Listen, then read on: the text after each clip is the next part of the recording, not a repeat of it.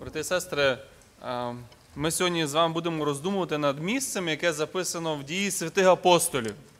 Дії Святих Апостолів, шістнадцятий вірш, шістнадцятий розділ. І там є дуже відома фраза, коли до апостола Павла прозвучали слова. Ми читаємо з дев'ятого вірша. «І Павлові з'явилося видіння вночі. Якийсь македонянин став перед ним і благав його, кажучи, прийди в Македонію і нам поможи». Як побачив він це видіння, то ми зараз хотіли піти в Македонію, зрозумівши, що Господь нас покликав звіщати їм Євангелію. Ви знаєте, є а, одне місце в посланні до Філип'ян, самих перших віршів, яке дуже приємно читати, про цю церкву. Там записано так, каже, Павло і Тимофій, раби Христа Ісуса, послухайте, що уважно, уважно, що він далі скаже, до всіх святих у Христі Ісусі, що знаходяться в Филипах, з єпископами і дияконами. От коли читаєш, знаєте, Филип'ян, це вже ти бачиш перед собою вже сформовану церкву, правда? Сформована церква з служіннями, з дияконією, з пресвітерами, і не один, він каже, вживається множина єпископи. Це була, і це була церква, це була церква ревна в служінні, в допомозі і підтримці місіонерів, і одним з яких був Павло. Ви знаєте, як, от як приємно читати такі слова про, про таку церкву, як приємно бачити таку плодотворну і гарячу церкву. І ми сьогодні з вами подивимося на початок цієї церкви, на те, як тільки цей заклик від Господа прозвучав до апостола Павла відправитися в Македонію. Ми читали про те, що вночі апостолу Павлу з'являється видіння. Колись якийсь македонянин, він стає перед ним і каже, прийди до нас, прийди до нас і нам поможи. І я думаю, що ми добре розуміємо, що до Павла з Македонії ніхто не приходив в цей час. Це не була якась людина, знаєте, яка прийшла до тебе в гості вночі. Ніхто не брав телефон, ніхто а, не набрав його чи по фейстаймі і сказав, давай, приходь сюди. Це було видіння. Це було видіння, поклик від Бога. Це наказ, який прийшов від Бога.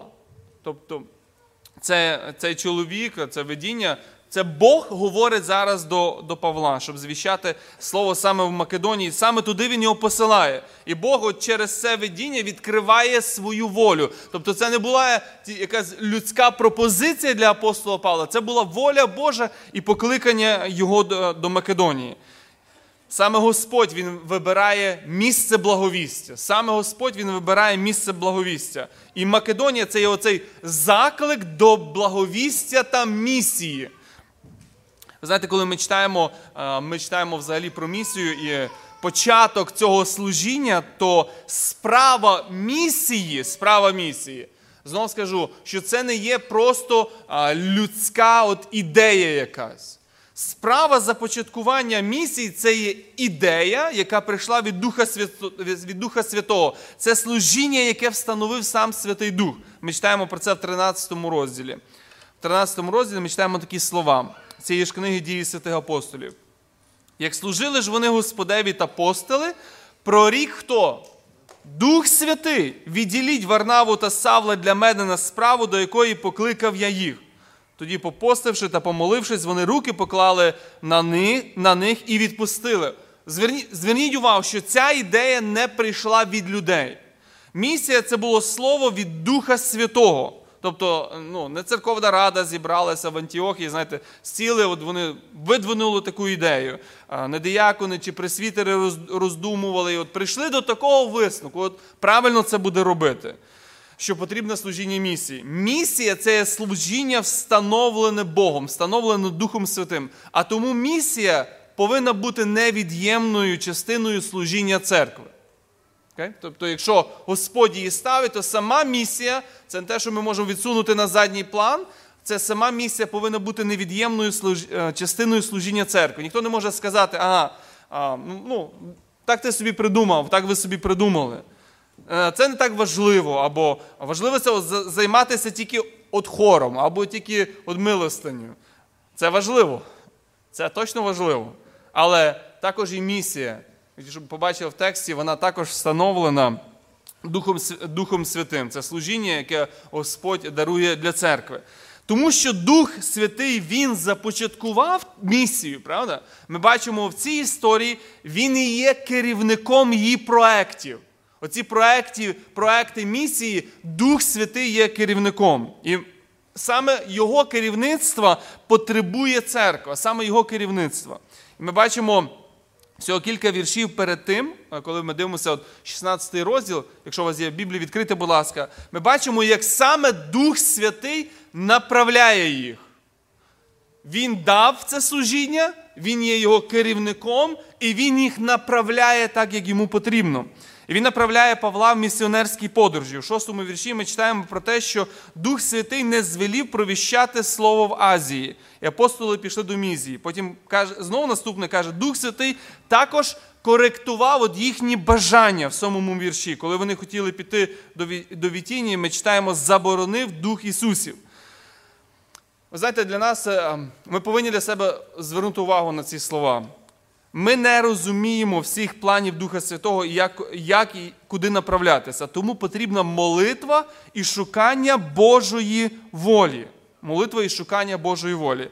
Не, не варто рватися туди, куди Господь не покликав вас. Не варто.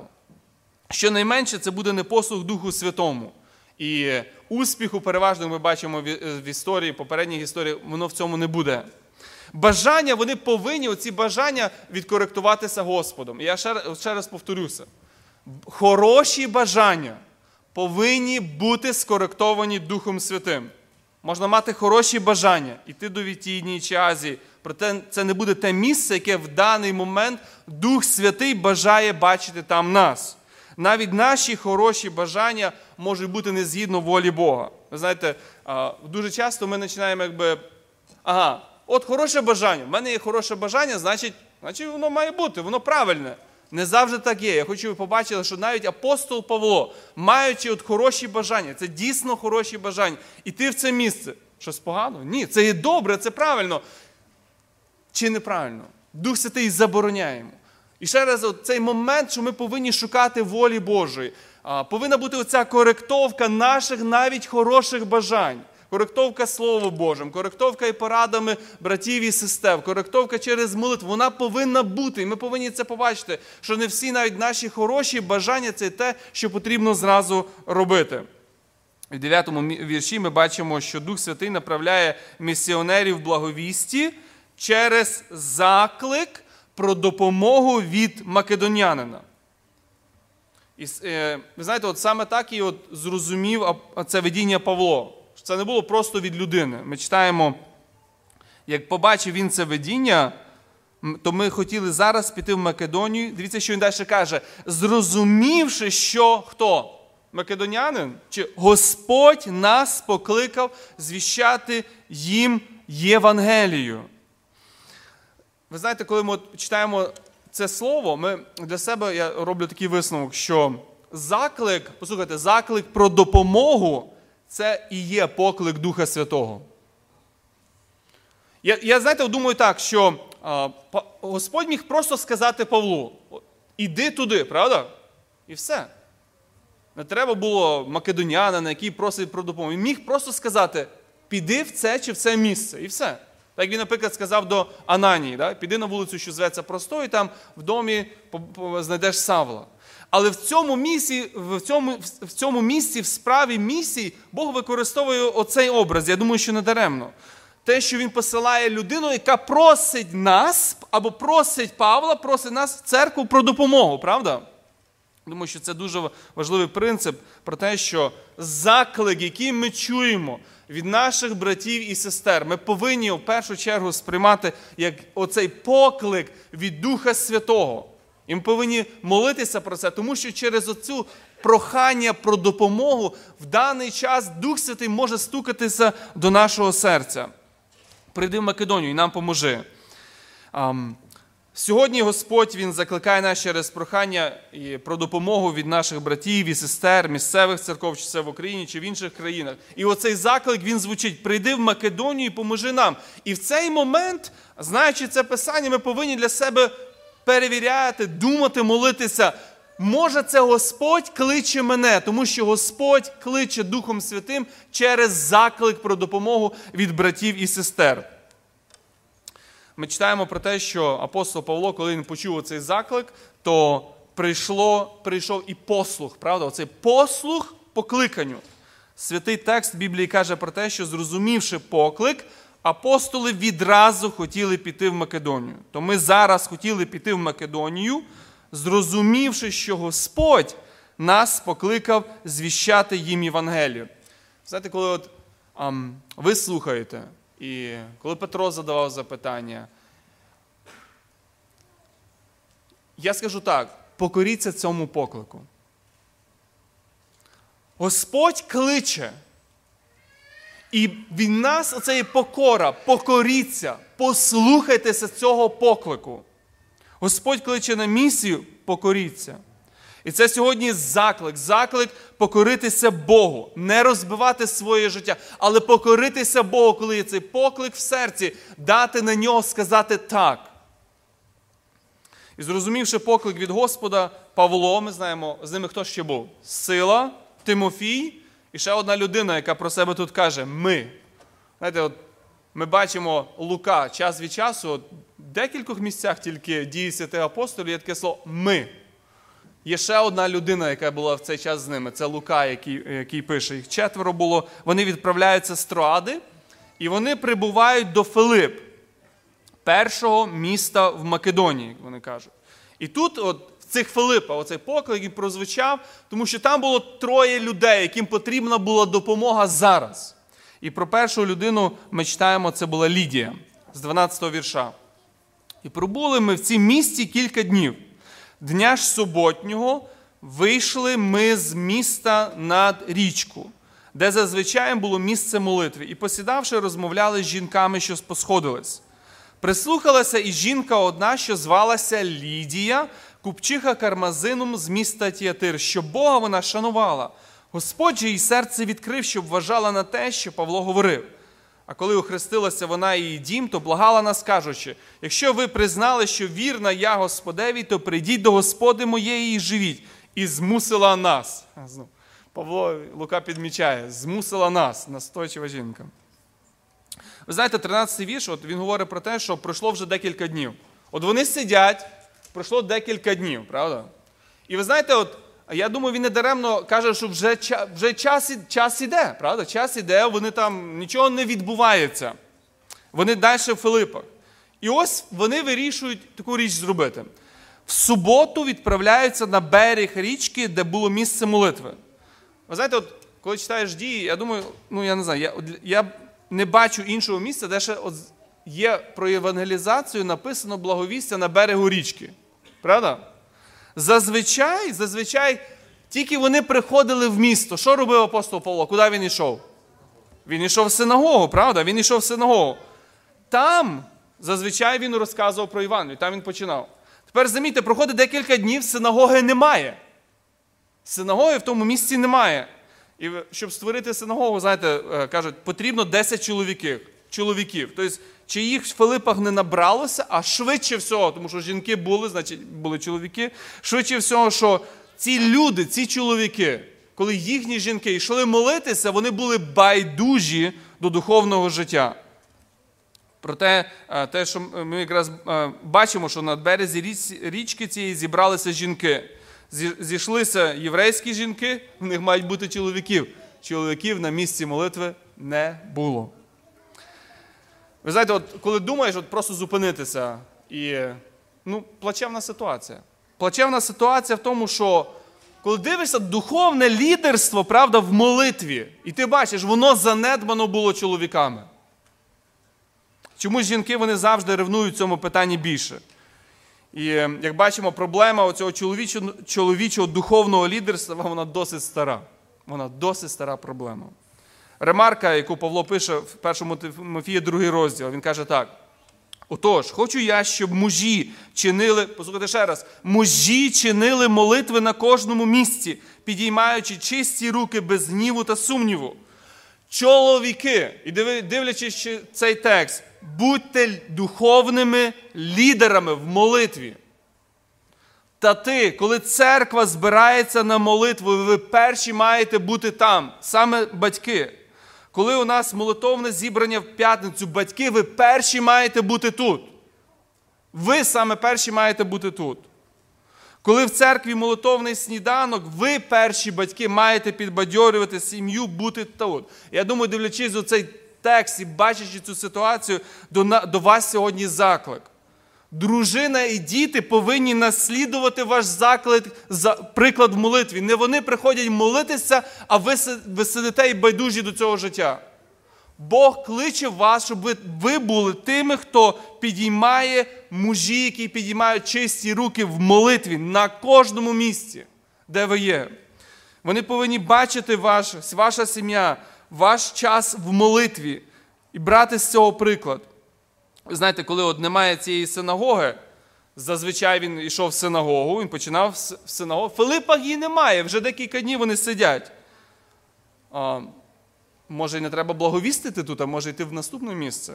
Ви знаєте, от цікаво, що, дивлячись на цей текст, бачиш, потрібно шукати можливості.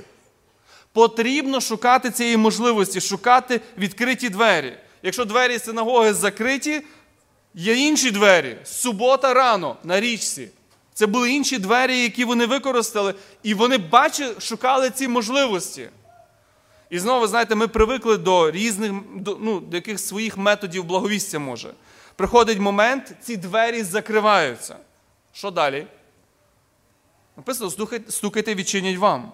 Багато з нас, скажу так, привикли до великих євангелізацій, з великими приміщеннями, стадіонами, наповненими людей. Коли зараз це не працює, що робити? Знову скажу, шукайте відкриті двері, шукайте можливості. Можливо, це не є СНО, це є берег річки, зовсім інше місце.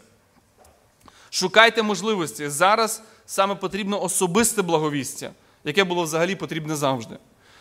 Пандемія, вона багато чого змінила, вона змінила і благовістя. І Павло змінює оцей свій метод, звичайно, як він робив, коли він починав з синагоги, і з суботу він відправляється на берег річки, де він знав, що будуть збиратися молитися. І тут зібралися жінки на, на молитву. І одна з цих релігійних жінок була Лідія. Вона не була, я так думаю, не була з ізраїльського народу, але вона шанувала, шанувала Бога, та, хто шанувала Бога.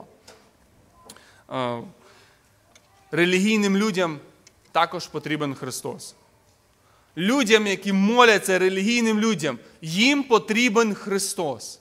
А таких людей є дуже багато. І ви знаєте, от Павло, він, Павло, Сила, Тимофій, Лука, він каже, вони, вони зібралися на це місце, вони посідали і знову, вони розмовляли з жінками, що посходили, посходилися. І ця розмова, ми бачимо, вона зайшла про Ісуса, який був розп'ятий в Єрусалимі, який воскрес згідно Євангелії, який є спаситель для всіх людей, хто вірує в Нього. І отут починається оця робота Бога в серці цієї людини, коли вона чує Євангелію. Ми читаємо про це чотирнадцятого вірша. «Прислухалася й жінка одна, що звалася Лідія, купчиха кармазином з міста Тіатир, що Бога вона шанувала. Господь їй серце відкрив, щоб вважати на те, що Павло говорив. Віра від слухання. І Лідія, вона слухає оце Слово Боже. І серце їй відкривається до Євангелії. Воно, Лука зауважує цей момент, що Господь, він відкрив її, оце все, її серце побачити красу розп'ятого Месії. В ранах його побачити своє зцілення. Вона слухає проповідь, і серце зігрівається від цих слів. Вона розуміє і вона вірує своїм серцем Христа. Вона словами Йоанна, апостола Йоанна, можна сказати, навчилася від Бога. І вона приходить до Христа. Вона робить оце рішення визнати Ісуса і слідувати за, і слідувати за Ісусом. От спасіння – це оця дивовижна робота, надзвичайно дивовижна робота в серці людини. Коли Бог відкриває це мертве серце, це розбиває ці окови рабства, гріха і дає життя цій людині. Павло, він, коли він порівнює, в нього є дуже яскравий образ, як він порівнює оцю роботу Бога, коли людина чує Євангелію. Він записаний в першому посланні до Коринтян, написано такі е, слова. Коли ж наша Євангелія є закрита, знову це саме слово, вона закрита, це Лідія, інших жінок, які закриті серце, то закрита для тих, хто гине, для невіруючих, яким Бог цього віку засліпив розум, щоб для них не засяяло світло Євангелії слави Христа, а він образ Божий.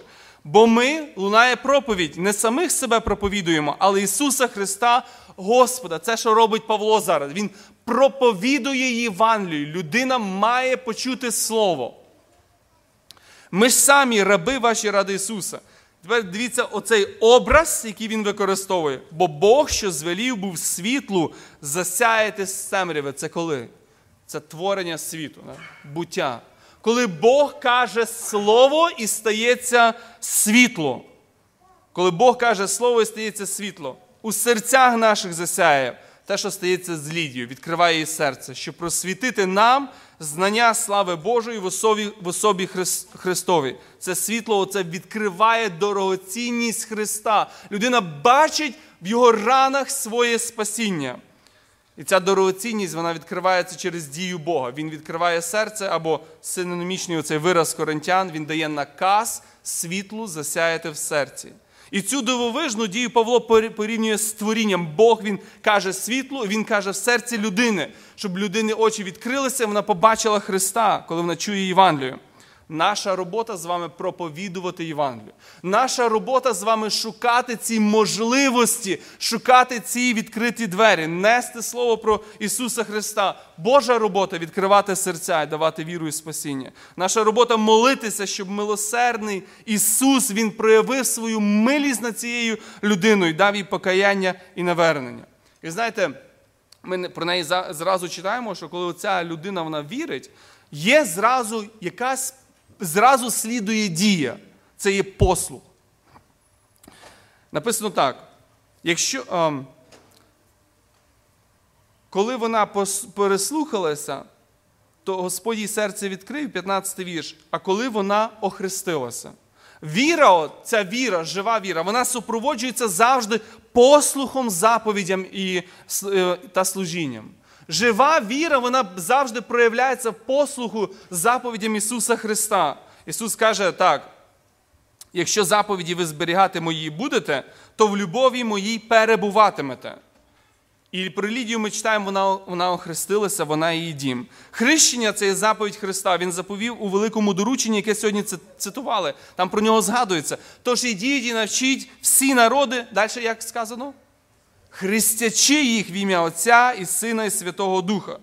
Коли я вірю, коли ти віруєш, виконай заповідь. Віриш в Христа, виконай заповідь, прийми хрещення. Визнай перед усіма, я вмер для гріха, я живу тепер для Ісуса.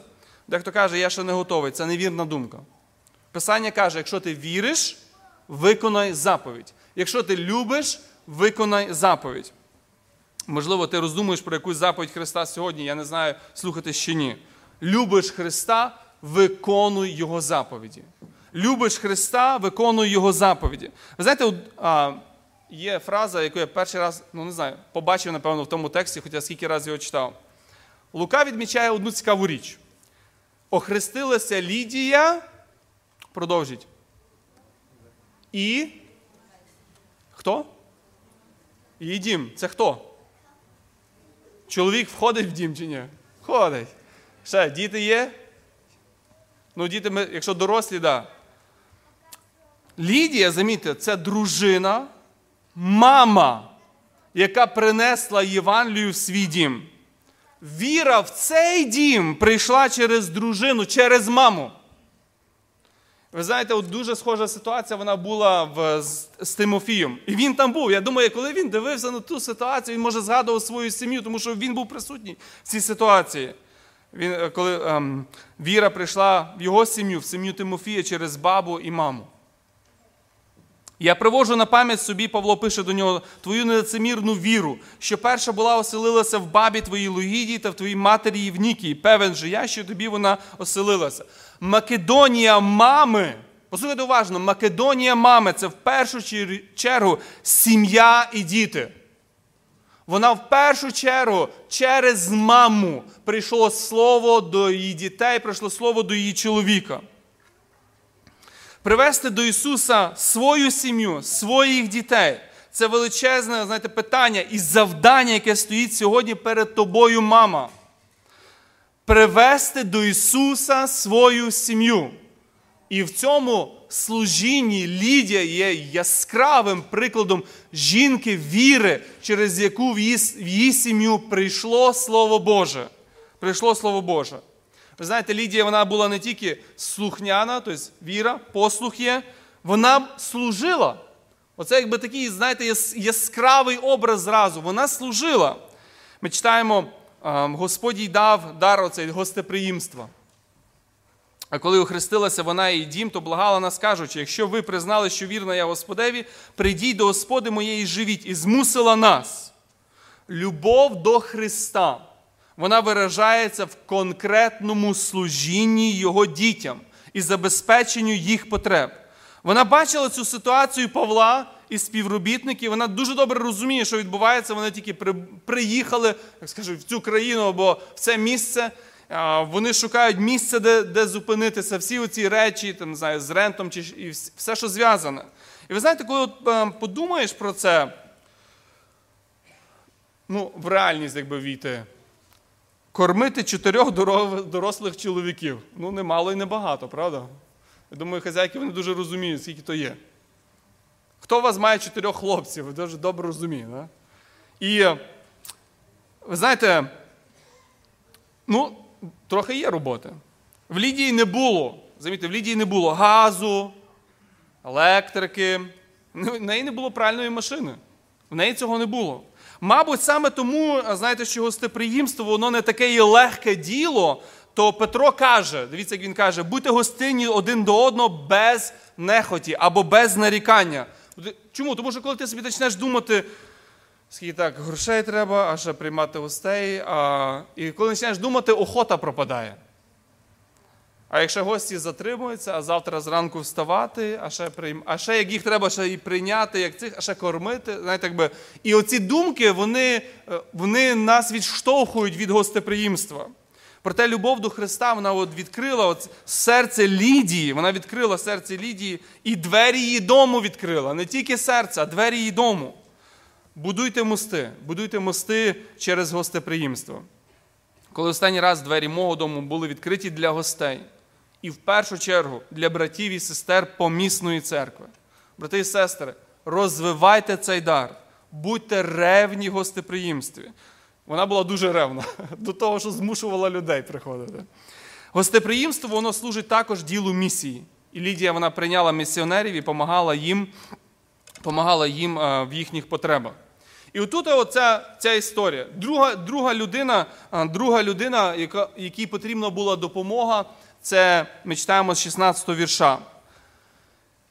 Була, коли вони от ходили на молитву, була там одна служниця, пам'ятаєте, да? Там була одна служниця і, ну, знаєте, український текст, ну, дуже гарно передає. Вона каже, вона їх перестріла. Ви відчуваєте, да, оце навантаження слова. І кричала вслід за ними. Оці люди, це раби Всевишнього Бога, що вам провіщають дорогу спасіння. І так вона робила багато днів. Слухайте уважно зараз, бо я не знаю, чи в англійському, я не перевіряв, ви мені скажете, чи в англійському. Так є. Коли написано, а, вона перестріла їх. Це я. Вони випадково зустрілися? Чи отак, ну, йшла та, йшли вони, і тут раз, і ми зустрілися. Коли ви перестріли когось, у вас є точно intentions, розумієте, да? Тобто, оцей момент, що це не був якийсь випадок, це була запланована зустріч. Це була запланована зустріч і зустріч не з добрими намірами. Коли ти перестріваєш когось, це зовсім в тебе нехороші наміри в серці. Або якесь вияснення, щось треба вияснити. Саме слово носить оцей негативний характер. Да? Перестрівають коли? Коли хочуть вияснити відносини. Правильно? Тобто служниця, замітьте, оцей момент, і це треба зараз побачити, я хочу, щоб ви почули, що вона не мала благих намірів. Були правильні слова, були правильно сказані дуже хороші слова. В серці були інші наміри. В серці були інші наміри. І коли вона казала слова, оці раби люди, ці люди, це раби Бога Всевишнього, мотиви і план, який стояв зараз за цими словами, був зовсім інший. І ви знаєте, я от думаєш, що про цю ситуацію. Ворог наших душ, він, ви знаєте, він бачить, що він не може помішати вже проповіді Євангелії, він вирішує зробити одну тактику. Він пристає до істини, да? Він починає її хвалити. Ну, щоб йому частина була з того, з цієї хвали, да? Що люди приходять до апостолів, а хто їх туди послав? Хто підтвердив істині цих апостолів? Хто? Оця дівчина, да? І вона до неї прийдуть що запитати, і вона скаже, тому що люди її почнуть поважати. Розумієте? Вони почнуть слухати. І пізніше люди будуть її слухати. Вона ж правду казала, чи не так? Правду казала? Правду казала. Є, знаєте, така приказка. Диявол вам скаже правду сто раз, щоб сказати неправду сто перший. Ця тактика, вона використовувалася тоді, і вона, послухайте, активно використовується зараз. З кінця, навіть середини минулого століття, весь екуменічний рух практично будується на цьому положенні. Якщо ми не можемо зламати ці церкви, якщо ми не можемо зламати Євангелію і проповідь про праведність Ісуса Христа, що треба зробити? Тепер ми проповідуємо праведність. Послухайте, як люди говорять, особливо я говорю за екуменічний рух. Всі терміни, які ніколи не вживалися, які вживалися тільки євангельськими християнами, зараз вживаються ким? Всіма. Правда? Чи не так? І коли святкують реформацію, де її святкують? Всі святкують реформацію. Вас це не дивує? Коли вживають слова «ми віримо, ми віримо в Ісуса Христа, Він є Спаситель, Він дійсно є Господь, ми віримо, Він дав нам праведність, свою кров пролив». Хто це говорить? Тільки віруючі це говорять? Ні. Ви замітите, що ця тактика, вона залишилася, це є основна тактика, яка йде, була, йде, йшла зараз, і вона знов активно пропагується. Коли ми читаємо, знаєте, про культи, да, то вони, вони так само. Коли ти перший раз зустрічаєшся, чи ви зустрічалися, наприклад, з мормонами, да? Він говорить, і я взагалі, я починаю, ти починаєш терятися, бо ти не розумієш, якби в ті, всі ті самі слова. І знов те саме, той самий принцип. Якщо не можна зламати, треба використовувати все, що вони говорять. І ті самі слова. Тому що, коли ви приєдналися до них, вони почнуть вас слухати. Інші пропонують хорошу проповідь, хорошу музику, а, хороше поклоніння. Почніть слухати. Пам'ятайте ще раз оце приказка, що вам скажуть правду сто раз, щоб ви прийняли неправду сто перший. І не знаю, от коли ви дивитеся на це місце, скажіть, що не треба звертати увагу на джерело. Треба звертати увагу на джерело, звідки він приходить. Звідки приходить слово? Звідки ви слухаєте по інтернету різні проповіді? Звідки ви слухаєте пісні? Тому що є певна методика, і ця методика активніше використовується. І вона, якщо ви подивитеся, я просто нема зараз про це говорити часу, але якщо ви прочитаєте про економічний рух, він активно заполонив дуже багато церков. Активно. Вона, вона прогресує і має успіх. Тому, коли ми дивимося на це, ми повинні звертати увагу на, на джерело прославлення, на джерело проповіді, звідки ми черпаємо цю інформацію. Звідки ми черпаємо цю інформацію. Замітьте, реакція апостола Павла на правильні слова. Він чує правильні слова, правда? Ну ж правду говорять чи ні вона? Правду каже чи ні? Правду. І написано про Павла, він розуміючи мотиви, знаєте, от дивишся, і ти розумієш мотиви людини. Куди веде така допомога, він обурився і сказав. І обурився Павло, ви знаєте слово обурився, да? Це ти вже трошки почервонів, знаєте, якби ти вже, в тебе вже піднімається гнів на те, що ти бачиш. Тому що ти бачиш, як ця тактика починає діяти. Ти розумієш, що правильними словами і правильними діями починає відбуватися зовсім неправильні речі.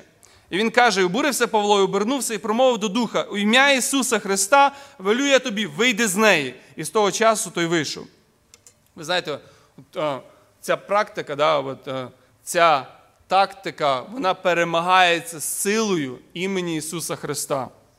Це сила імені Ісуса Христа. Він є Пан і Він є Господь.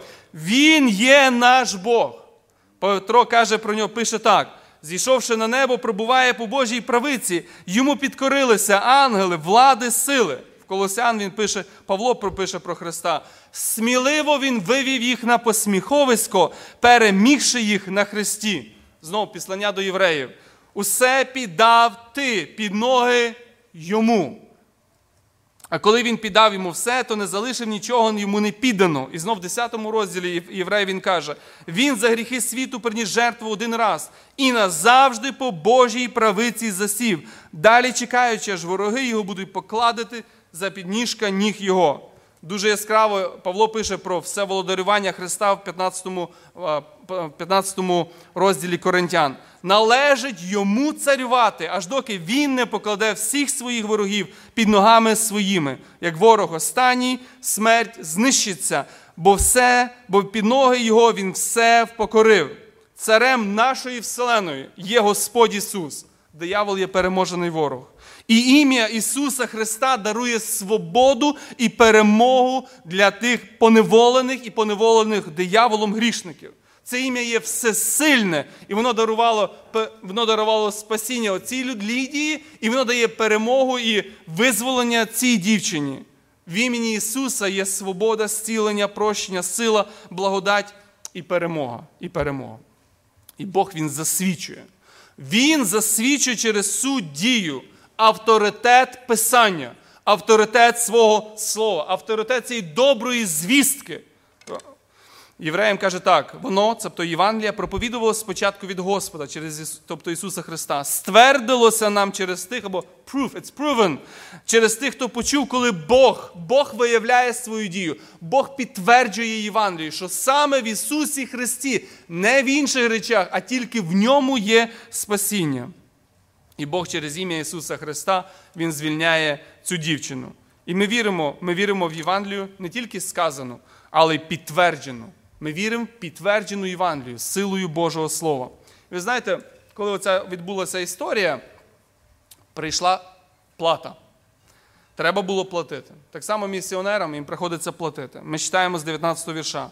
Пани її, вони побачили, що відбулося, що пропала надія на їхній припуток. Вони, схоп... вони лапають Павла, силу і тягнуть його на ринок, в суд, іншими словами.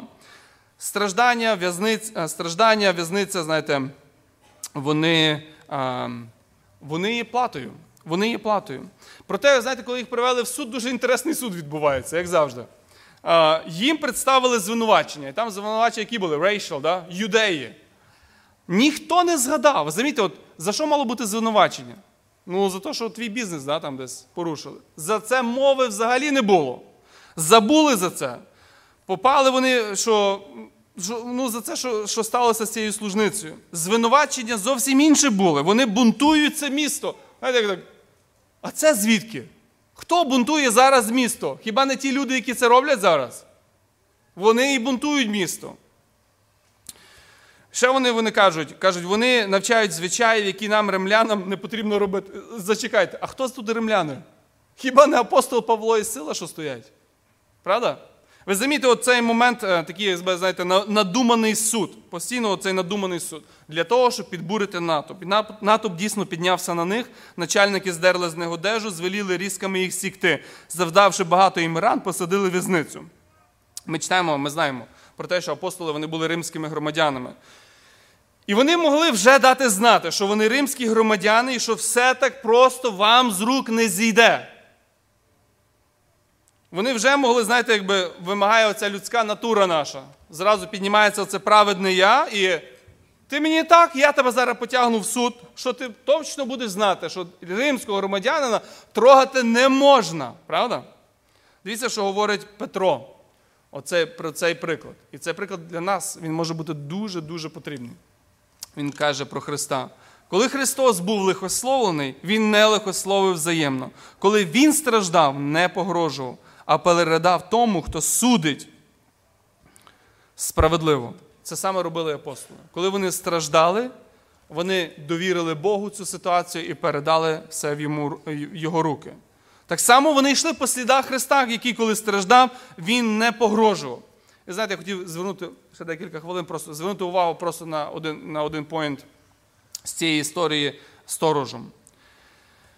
Взагалі, от дивишся, да, от що має спільного ця в'язниця, землетрус, страждання і благовістя? Виявляється, дуже багато спільного. Природні явища мають дуже багато спільного з Євангелією.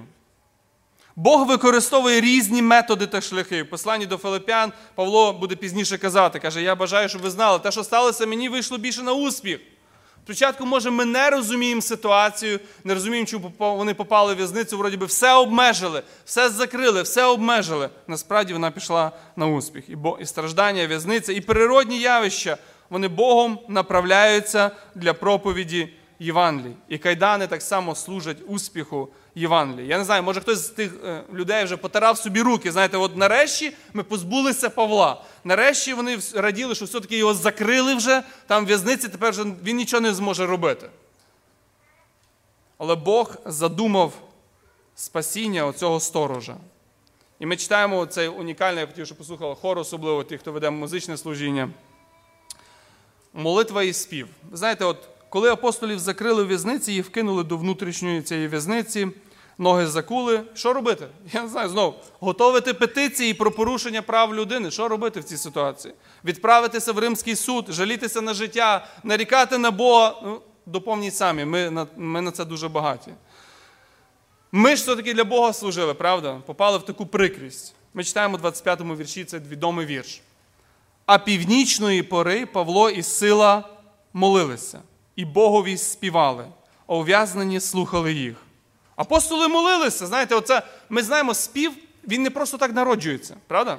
Коли ви співаєте, коли ви співаєте, коли в серці є радість, правда? Коли радість, вона починає виливатися, ти починаєш співати, воно виливається з серця. Спів, він якби, знаєте, заключає або доповнює, компліт, оце, що, те, що є в серці в нас.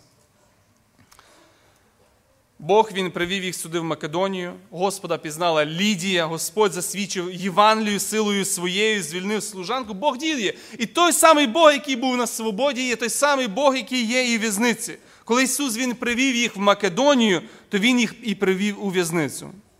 І у Господа є плани на берегу річки, у Господа є плани на вулицях міста, і в Господа є плани у камері в'язниці. І Лука, він робить таку ремарку. Ув'язнені слухали. Ви знаєте, от, коли подумаєш, от ці огрубілі такі, злі люди, вони слухають хвалу Богові. Коли ти, знаєш, одне, коли чуєш просто спів задоволених життям людей, у них все є, в них все гаразд, вони нічим відрізняються від мене, то що їх слухати? Коли ти слухаєш вдячну хвалу, оце серце, да, зломане стражданнями, прикростями, болю, але яке славить Бога, таке поклоніння притягує. Саме таке поклоніння воно притягує як, як магнітом. Чому? Тому що в головах цих злочинців, мабуть, є одне це запитання. Взагалі, як так можна? От як так можна? Ми тут сидимо, знаєте, все всередині бурлить, ти вже думаєш, як, як повстати проти Риму, як що їм зробити зле. І ти бачиш людину, яка в таких же самих, такій же самій ситуації, що робить? Співає, радіє. Має мир, має мир в серці. І от таке поклоніння Богові, поклоніння оцього зламаного серця, воно притягує. Непідробне поклоніння. Слухають всі. Послухайте, напівсоне, знаєте, от дивишся так, напівсоне, розсіяне таке, знаєте, розсіяний спів. Кого він буде приваблювати? Кого він буде притягувати? Пісня – це і відбиток радості серця. Пісня – це, це мова серця. Коли ми співаємо не від серця, коли ми молимось, думки блукають, знаєте, просторами десь вселенної. Воно нікого не запалює.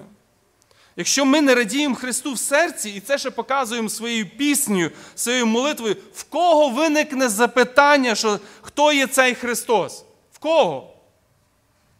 Коли ми тільки розуміли, знаєте, яку силу має хвала, і який потенціал має оце прославлення Бога. І Бог відповідає. Бог відповідає, настає землетрус. Ми читаємо про ще один землетрус, діється в четвертому розділі, знову коли вони молилися. І дуже схожа ситуація, молитва, хвала. І Бог від... виявляє свою присутність. І Бог знову використовує, свою... використовує землетрус як засіб благовістя. Двері відчиняються. І цей чоловік-сторож, він просинається, і він бачить відчинені двері, і в нього в голові одна думка. Вони повтікали, що і мені? Смерть, правда? Мені смерть. І оцей звучить крик. Послухайте уважно. цей крик, тому що він може звучати сьогодні до когось з нас. Не чини собі жодного зла. Це слово для нас сьогодні, знаєте. Не роби собі жодного зла. Страшно? Невирішена ситуація, повний крах. Дівчина сказала ні на пропозицію, хлопець не відповів взаємністю. Не чини собі жодного зла. Є Євангелія. Є Христос і його сильне, могутнє ім'я. Звернися туди. Є оця могутня звістка про спасіння в Ісусі. Почуй сьогодні це. Ви знаєте, от я коли думаю про це, а, він кричав, тому що, може, та людина вже не чує. І, може, сьогодні хтось вже не чує. За того всього, що відбувається в серці, і що, як бачить для себе ці величезні гори страху і всього решта, вже не чуєш. Потрібен цей крик, крик Євангелії. Не роби собі зла. Прийди до Ісуса, не роби собі зла. Знаєте, оце питання, і він задає запитання, що мені робити? Що мені робити, щоб спастися? Він чув, він чув ту хвалу, і ми бачимо, він чув Євангелію, він її чув, він побачив цей землетрус, воно підштовхує його до, до Ісуса. Я не знаю, ви знаєте, землетрусів в нас сьогодні немає, слава Богу. Але є різні ситуації, і ви вже багато разів чули Євангелію. Ви вже багато разів чули цей заклик. І може сьогодні чи на тижні Бог послав вам цей певний трус, певний землетрус в життя ваше. І ці явища, вони для того, ці тяжкі явища, важкі, коли не бачиш вже ніякого виходу, щоб підштовхнути до Євангелії, Господь хоче показати сьогодні оцей вихід, є вихід в Євангелії, є вихід в Ісусі Христі. Ви її чули. В ранах Ісуса є зцілення. Він вмирав, щоб дати життя. Він свої руки на Голгофі простер, щоб обійняти в нас. Його благодаті є достатньо, щоб покрити гріх. Віруй в Господа Ісуса. Спасіння, воно дається по вірі. Має бути оцей особистий відклик. Має бути оця віра, яка покладається на Ісуса. Віра – це ця рука, яка протягнута за милістю. Жертва для вас Христа ефективна тоді, коли ви вірите в Нього. Тому сьогодні, для, сьогодні знову лунає оцей заклик. Віруй. Віруй в Ісуса. Прийди до Нього. Не бійся людей. Відкинь страх і стид. Прийди до Христа. Тому що тільки в Євангелії є спасіння. І ми прочитаємо перед молитвою на закінчення цей Римлян. Він каже так. Коли ти устами своїми визнаватимеш Ісуса за Господа і будеш вірувати в своєму серці, що Бог воскресив його з мертвих, то спасешся. Бо серцем віруємо для праведності, а устами і сповідуємо для спасіння. Каже бо Писання, кожен, хто вірує в нього, не буде засоромлений.